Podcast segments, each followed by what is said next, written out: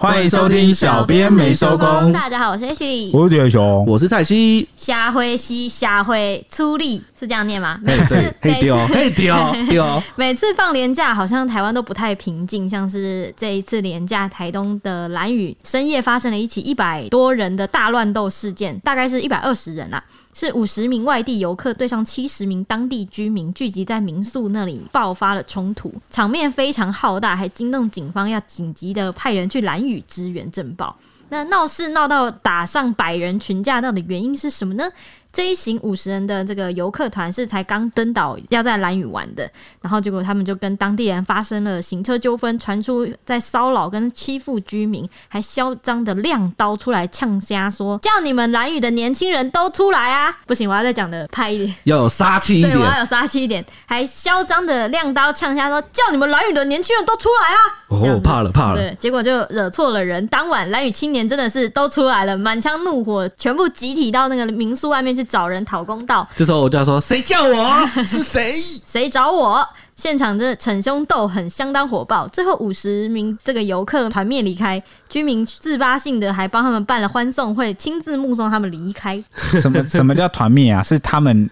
灰溜溜的，他们游玩的兴致没了，是吧？对，应 该应该就是原本想要呛虾，你要打架，结果最后就是摸摸鼻子，然后什么也没，也不敢，也也，就算接下来有行程，可能也不敢再留下来玩了，就绝对不敢啊！你走到哪里被弄到哪吧？为什么会说不敢留下来玩？其实是因为被呛瞎的当地居民，他们那个七十人是一间一间民宿找人，然后一间找不到换下一间，欢迎大家来玩蓝雨大逃杀。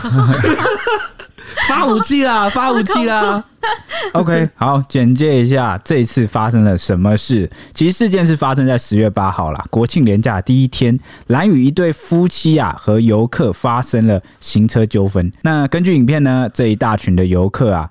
中午的时候骑车经过这个狼岛部落时挡住去路，那当时呢，这个蓝屿的当地这对夫妻啊就按喇叭示意对方让路，没想到这一群游客居然当场亮出小刀逼近，然后还推倒这个夫妇俩里面这个先生啊，然后还把他扒头，把对方推倒还扒头，我蛮嚣张的哦，徒手，然后一手拿着刀，这这真的也是很，就是在发生在台湾，就是可以报警处理，就是发生在本岛也是非常的挑衅侵略，非常暴力，也很野蛮啦，对啊，马上被。抛到爆料公社，对，他把人家推倒八头就算了，还呛瞎说叫你们兰屿的年轻人都出来啊！出来干嘛？为什么这么呛呢？出来玩，约约打球，约打球。哎、欸，不是，就是 斗牛。哎、欸，不是，这对夫妻不是也才按个喇叭？对啊，就是示意让路吗？怒路症，就是按喇叭这么严重吗？哎、欸，这点我非常的不解，因为我看国外啊，或是好像很多什么大车司机什么，他们好像都是会轻按喇叭来提醒或是示意一些事情。但是在台湾呢，不知道为什么很多人好像只要听到喇叭声，被人家叭一下喇叭，就算只是轻按也会就就压起来的，就就就是真的压起来，然后就哎、欸欸，我知道为什么，我知道为什么了。你说会不会是因为台湾太小，地狭人稠，所以你那个喇叭声很会变得很刺耳？但是你在国外，就是喇叭声可能就是没有那么明显。没有，因为因为喇叭的原本的用的用途是为了警示啦。对啊，当然在某些场合可能就会变成催促啊，比如说你们停着不动，那边低头玩手机，没有注意到已经绿灯了，人家就会按喇叭，也可能会这样。那啊，有有很多种情况，可是比较挑衅的行为应该是那种长按喇叭，就压着叭这样。但是按一下按一下其实也很容易。不是轻按一下的话，就真的是提醒啊。有些遇到。那种怪怪的，不是不是，我的意思是说，呃，在这个一般的用法里面，长按可能就真的会让人觉得你你好像有一点其他的意味。但是正常来说，喇叭它的设计，如果你是轻按一下，应该就是提醒的功用。就是我不知道什么，就是蛮多台湾人好像蛮 care 这件事，就是连被轻按一下，叭，就是都不行。对对对，就会很火大。嗯，因为我记得前几年。好久了啦，也不知道前几年了。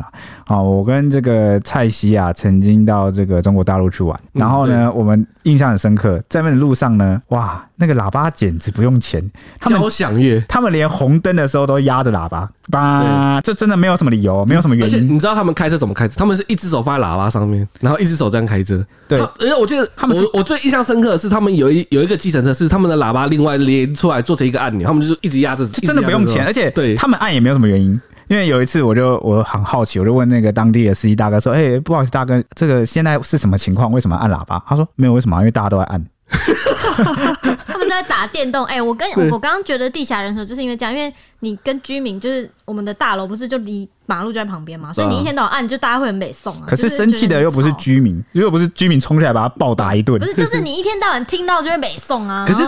台湾的其实也没有到一天到晚了，因为台湾人被打怕了，不是说台台 台湾人因为事事前发生太多次了，所以大家也不怎么按了、啊，所以其实喇叭就变得很少。哎、欸，其实我走我在路上开车，我都不太敢按喇叭、因为我觉得大家蛮火爆的。就是 如果遇到有人就是对啊，就很白目啊，比如说什么三宝啊那边堵住啊什么之类的，我都预设他可能是什么八加九可能会下来打我，所以我都直接就是默默的，就是把车自己绕开，自己绕走。还是 还是因为因为大家都不按，所以按的人就特别的奇怪。我觉得这有可能，有可能。所以就像我刚刚举的例啊，你看，如果大家都把它当不用钱那边按，很吵，然后大家就好像习惯，就啊正常啊，因为每个人无聊就会按。所以所以台台湾的话，就是因为不常按，所以你按就显得你你怎么样，你什么意思？这样对，就你是不是要来打架？会不会是大家也不知道那个喇叭是什么意思？搞不好也是这样。这样符不符合我很久以前说的，就是台湾人那个血液里面还是留那个剽悍的基因，就是早年那个伊肯社会的剽悍。对，我觉得，我觉得不是，大家就是就是大家开车好像很很情绪，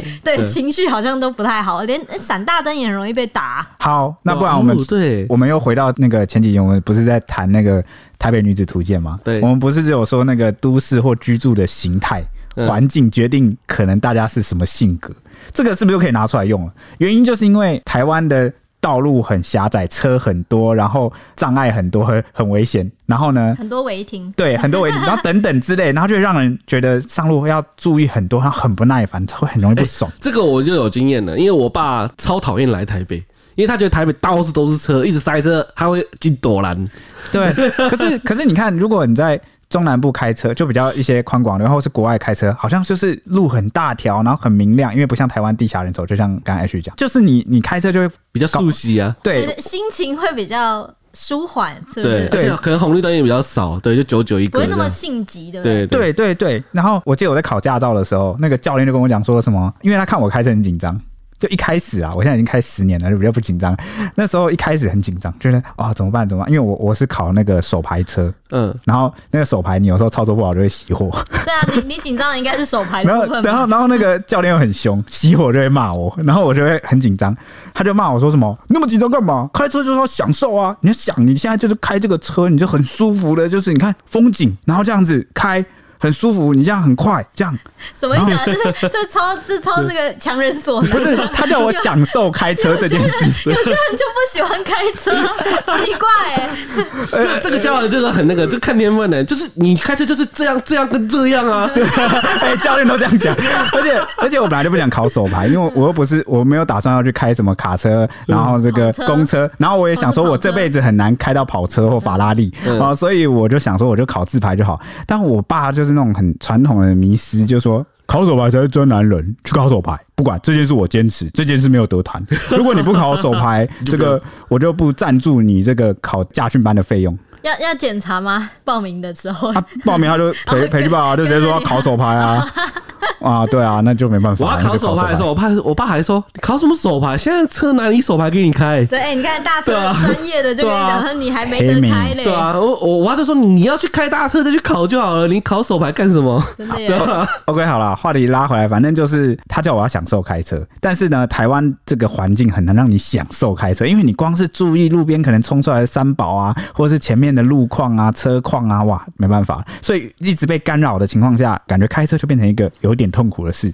你就会想要，就很容易火大，然后又又有有个阻碍过来，就想按他喇叭，理智 性都断线了。说谁要我喇叭？现在讲对，然后长此以往下来，大家就就认为按喇叭就是一个抗议负面的象征，所以被按喇叭，可能有些人就很不爽。就爆了！哎、欸，所以你得出结论啊？因为在台湾来说，按喇叭是一个抗议负面的象征。就是因为可能大家就是很少用，不就会觉得不要用，能不按就不要按。那按就是在呛人的意思，所以自己也是这个认知的。被人家按就会觉得很不爽。哦，所以我们台湾人是一个非常有礼貌的国度，就对了，大家都很有风度。可是我，可是，可是有一种情况下，算是就是打招呼谢谢。像我有一次，我就是让转弯车先走，他他他转弯，他就轻按了一下喇叭，对啊，感谢啊，对啊，喇叭有这个功用哎，喇叭有这个功用，对啊。可是我不懂，那是因为你们互相能够 get 到啊。哦，可是国外有这样的礼仪啊，对啊，这是我觉得，我觉得，我觉得这个这是一个社会上的，就是就是对你我要讲，你要讲的应该是社会信赖的问题。就是如果大众都是一个很善意，觉得对方按喇叭，就是或是常常互相礼让，那你你就不太会出现那种被人家按喇叭，你觉得人家在挑衅你的问题，因为你第一个你不是三宝，第二个是你很有礼貌，你都在礼让。也有一种是可能是台湾驾驶就是约定成熟的啊，像有一些，我记得以前有写过，就是有新闻不是有那种影片说我们闪大灯就知道前面有警察在。在拦哦，就是有对啊，那个对向车道都会善意提醒，就是帮你闪个大灯，然后提示你说：“哎，前面有警察啊。”对啊，我觉得可能类似这种按喇叭，肯定是这种的，但是也是不一定。OK，反正你也可以把那个你停你红灯还没有起步的时候，后面按喇叭是在善意提醒你。但是台湾人都会想说按屁按哦，按屁按，对对。好，反正回到这个事件上来说，反正就是兰屿的当地这对夫妻，他是按喇叭，就是希望对方把路让出来啊。那我们当下其实也不知道说他是怎样。挡挡到什么路？因为外来的游客真的不太熟悉当地的交通状况，嗯，那就把这个自己很火爆的个性拿出来啊。那他这个做法是不太妥当了。反正这一群人嚣张离去之后啊，这对夫妻马上报警啊，并在这个脸书上发文，而且把这件事情告诉他们在地的青年。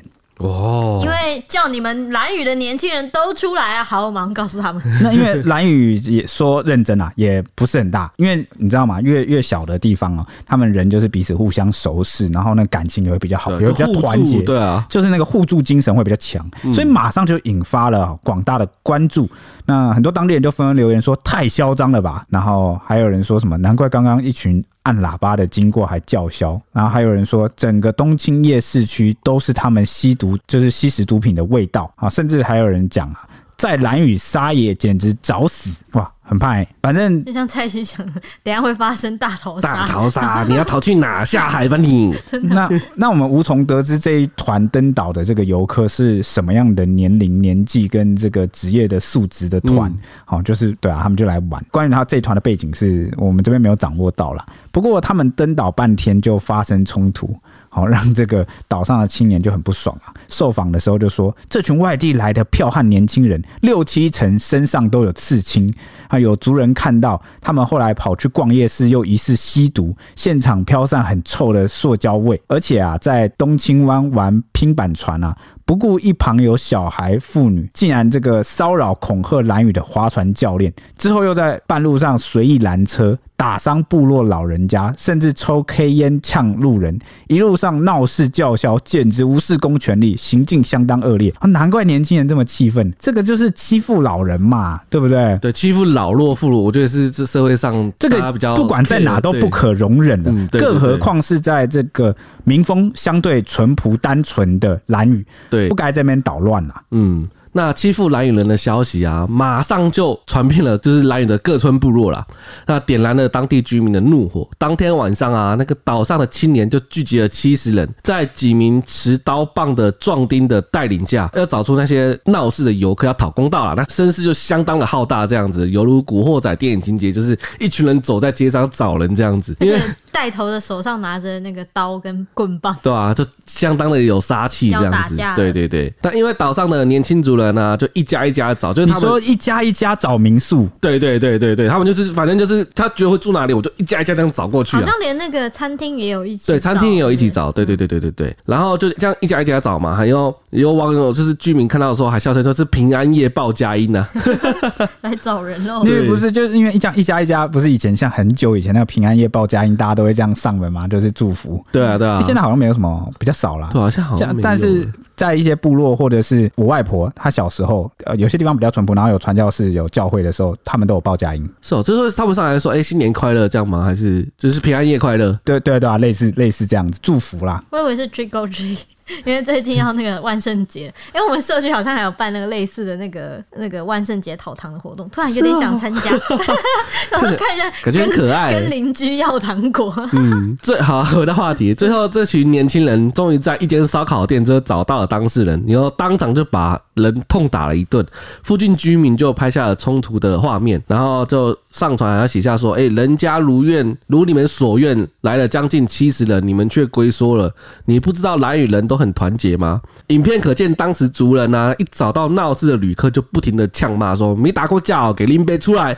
还有人说啊：“假给笑林给啊，吃久了就是你就包尿布啊！”那警方指出，是在晚上八点多的时候接获通报，兰屿渔人地区某烧烤店前发生百人群架，到场时冲突已经结束。经调查，是前一天这一群五十人的年轻游客团啊，在岛上骑车的时候，两方在狼岛国小前发生纠纷。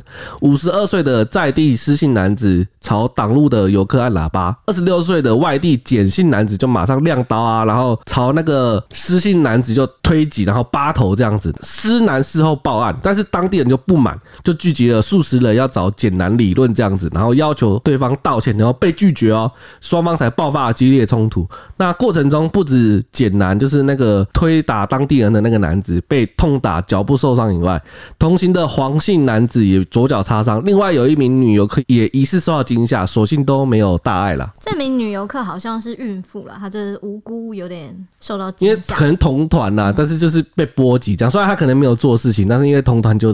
她没有，她好像是在烧烤店吃饭，就是哦，我纯粹就是刚好在旁边，对不对？那真的，那真的是蛮蛮不幸的。结果这个百人大乱斗的画面马上就在网络上引发疯传，因为真的声势浩大，像是在拍电影一样，像在拍《古惑仔》还是 Manga。那这个五十人的旅客团呢，被岛上青年包围，网友就非常支持哦，惊呼说：“惹到战斗岛啦！这种要求这辈子没见过，岛上战斗民族超团结。”然后还有网友就是模拟那个旅客团说：“没想到会被灭团。”全乡运动会要开始了，全乡运，就是你刚说的大逃杀日。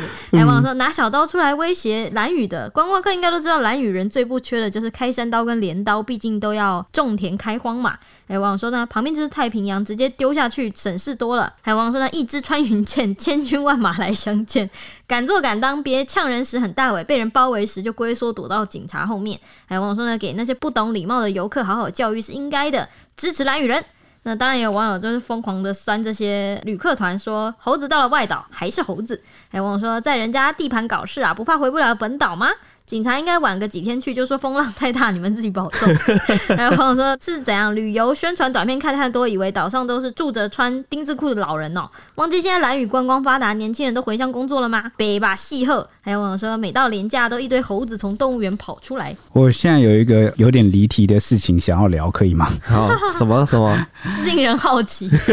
不是因为我刚刚就想到说，这一群看起来是比较素养素质比较差的游客了。嗯，那网友常。在聊天啊，在开玩笑，都会讲说什么啊？社会底层，社会底层，讲的就是这一群啊素质素养不好的人。嗯，因为像有很多素质不好的人，他们都会说什么？他们常常都会有一种论调叫“读书无用论”。对，就是说啊，读那么书做什么？反正没有用，有什么了不起的？我觉得大家真正在意的不是所谓读书，你有没有学到什么知识，然后你可以创造多少的收入。真正的重点是你像不像是一个有水准的国民？应该，我觉得应该说有没有像气质，就是有没有像读过书。有没有？对，那为什为什么读名人这样子？那为什么读过书的人普遍比较多，比较有素养？其实道理很简单，并不是因为他知识比较多，而是因为他能够在那个教育体制下、环境下，愿意在那个团体里面。环境里面去读书，嗯，有些人就是他是比较耐不住性子，比如说你打架闹事啊，惹是生非啊，然后年轻不学好就去吸毒或干嘛的那种，你就已经脱离了那个环境，你就太早出到社会外面去，你就没有在那个团体环境，因为学生时代最重要的其实就是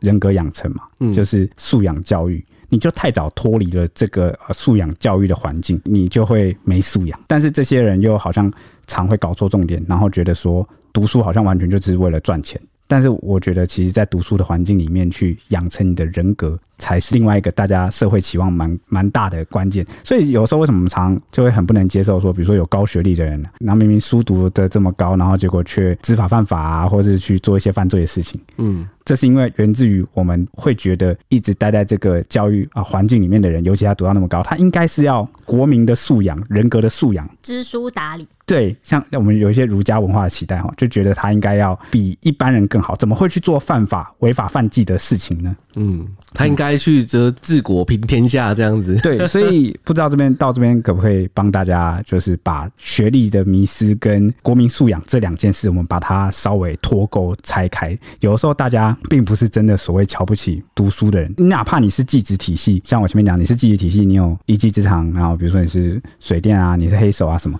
但是。你有在那个环境里面去修养自己的这个人格，嗯，哦，素质，哪怕哦，你这个书面书本的知识啊，不一定比得起学文学的人，哦，比不赢数理的，但是呢，在我看来，你。这样就是有读书了，哦，就是那个我们所谓讲有读书这三个字，并不是知识量的高低，而是你要看起来像一个现代公民，不要很野蛮，好像动动不动就想要掏刀子、掏棍棒，对对，就想要揍人，对对对，这个是我对于这个事件一个蛮深的，所以你会看到物以类聚，嗯，你懂吗？我们观察都是这样嘛，就是有一群他已经脱离那个图书馆，那比如他中辍的人，他们自然就会跟同年纪然后一样中辍的人，哦，就是混在一起。嗯，好，那他的行为举止上就会容易走向这个模式，然后又很偏差的认为，反正出了社会之后，只要有钱，我赚得到钱，好，其他东西又不重要，嗯，哦，我就比其他人都优秀了，这个是很功利的，我觉得这样不好，我还还是要。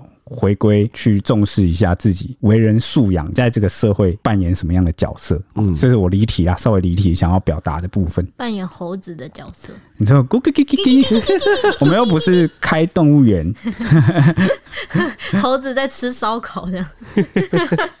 对，那 OK 啦，我们回到话题。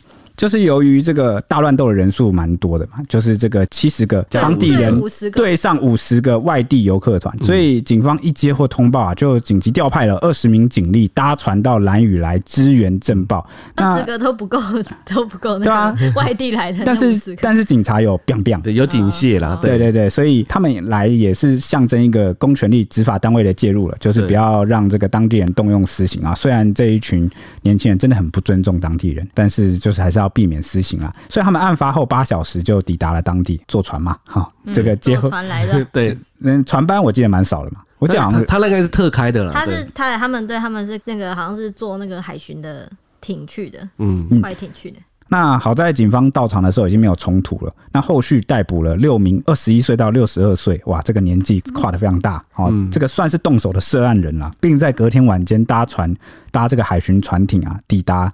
把人带回台东富冈渔港。嗯，那在押解的过程中啊，一名当地嫌犯戴着手铐，那要移送这个台东地检署的时候，突然情绪激动的高喊说：“捍卫蓝鱼，不能亲门踏户！”哇，亲金门打哦。对，嗯，那接着呢，他就就被移送。那至于这个一开始我们讲啊，先动手的那个简姓男子，他因为涉嫌伤害罪的部分，那也一样。被移送，但是他向警方供称啊，自己没有亮刀，可能是同行的朋友做的，不是我啦，就喊冤就对了。那至于这个其余当地五人，则涉嫌这个聚众斗殴、妨碍秩序。那外传外地游客这个简姓男子这一行人还有吸毒的部分，警方调查后并未发现毒品。后来检方有有指示说，把这些相关的涉案人等都采尿送验，通通去尿尿。对对，就是厘清一下到底有没有吸毒这回事，因为初步搜是没有。对，但是他们吃吃的是强力胶哦，有可能哦，有可能呢、欸，因为强力胶的话就也是塑胶味啊，对啊，因为他们对有我刚才有讲说它塑胶味很浓，有可能就是强力胶。对，嗯、那兰屿的当地摊商受访时气呼呼的说：“你们人多又欺负当地人，亮刀子说不然是想怎样？叫你们年轻人出来？有啊，现在不是晚上就出来了吗？”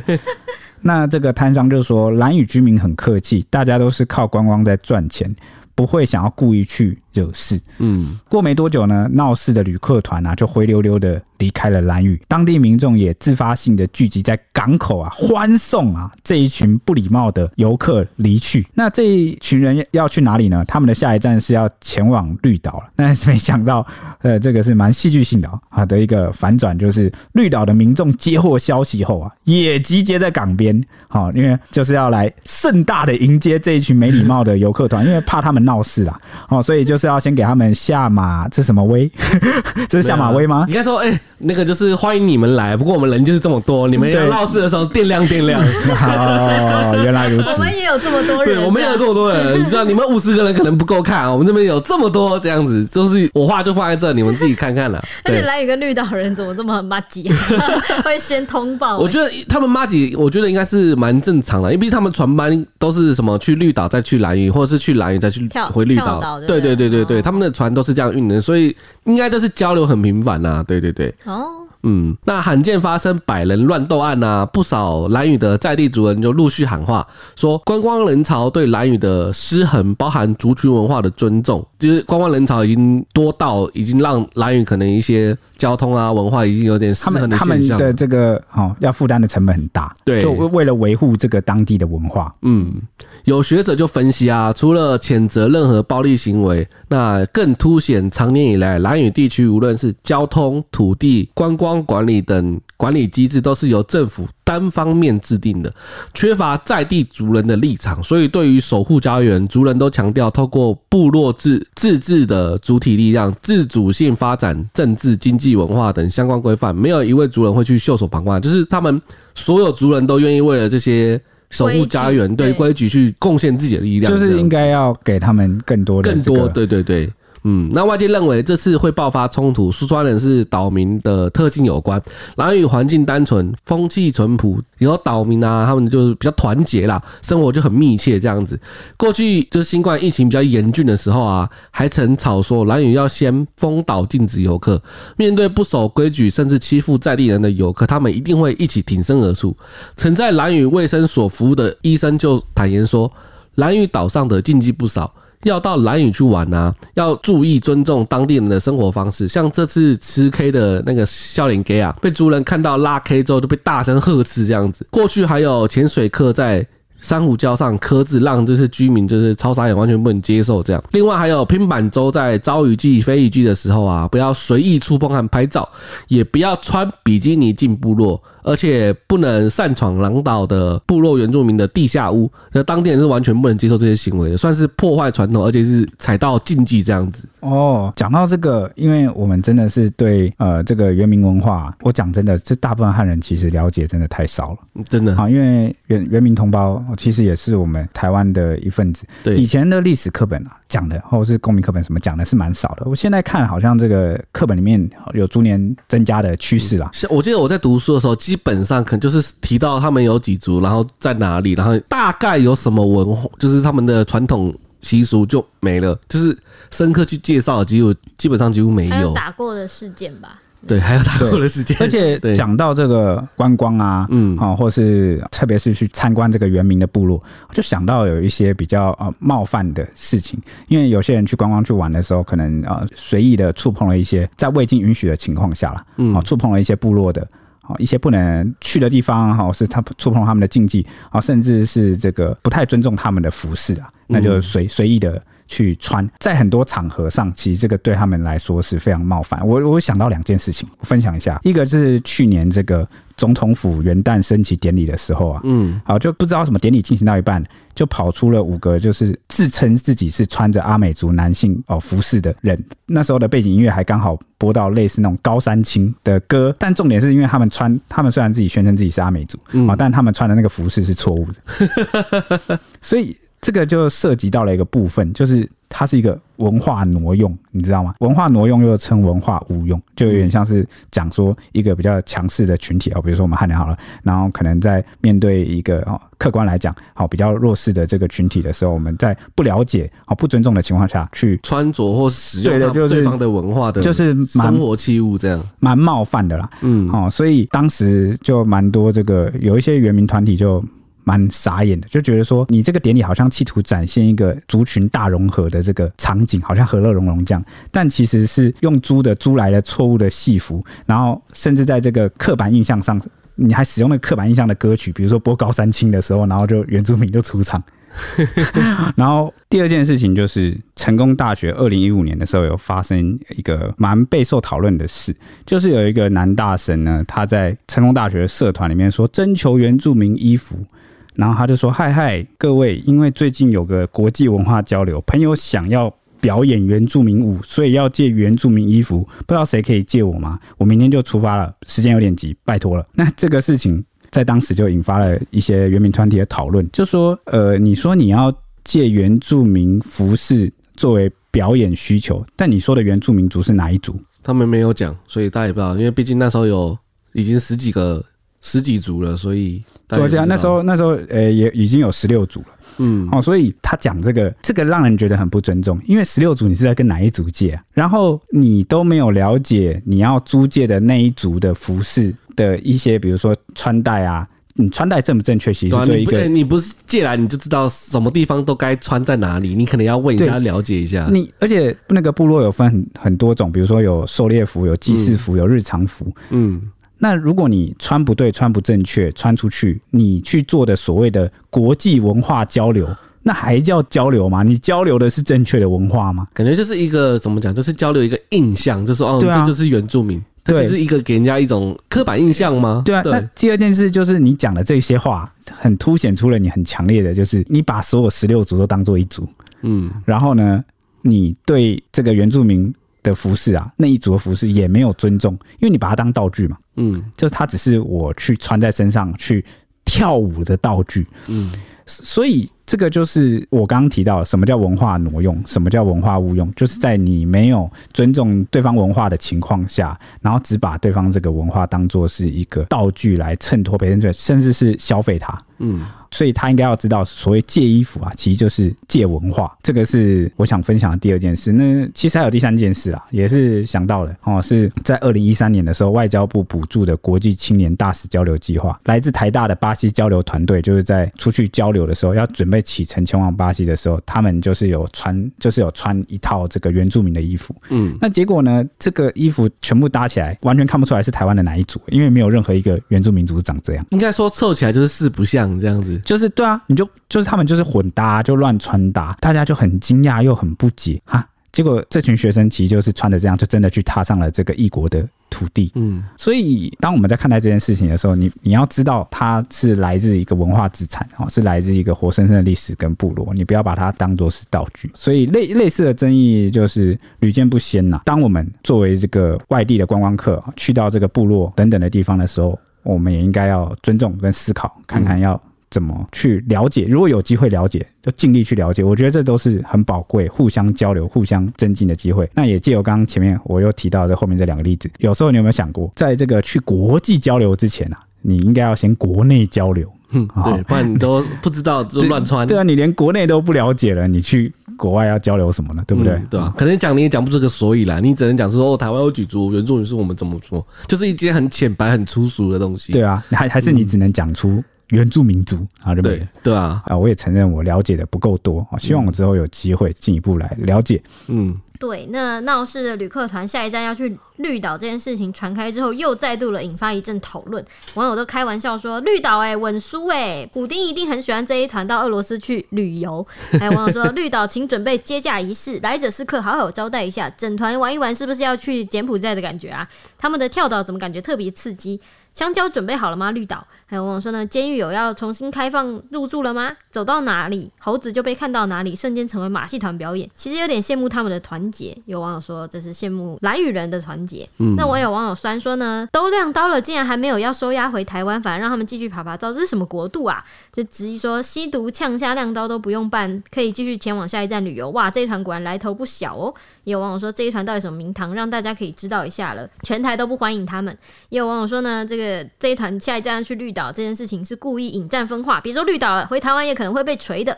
那很多网友都是觉得说很不公平啊，因为外岛的居民长期受到外地游客的骚扰，而且很不尊重。这次刚好有机会讨论到外岛居民的尊严和荣誉，加油吧，外岛原民，不要给外地人看虽小了。也有网友说应该要拒绝他们登岛的，明明是外地人来欺负兰屿人，怎么抓的是兰屿人啊？是二二八事件翻版，台湾人欺负兰屿人吗？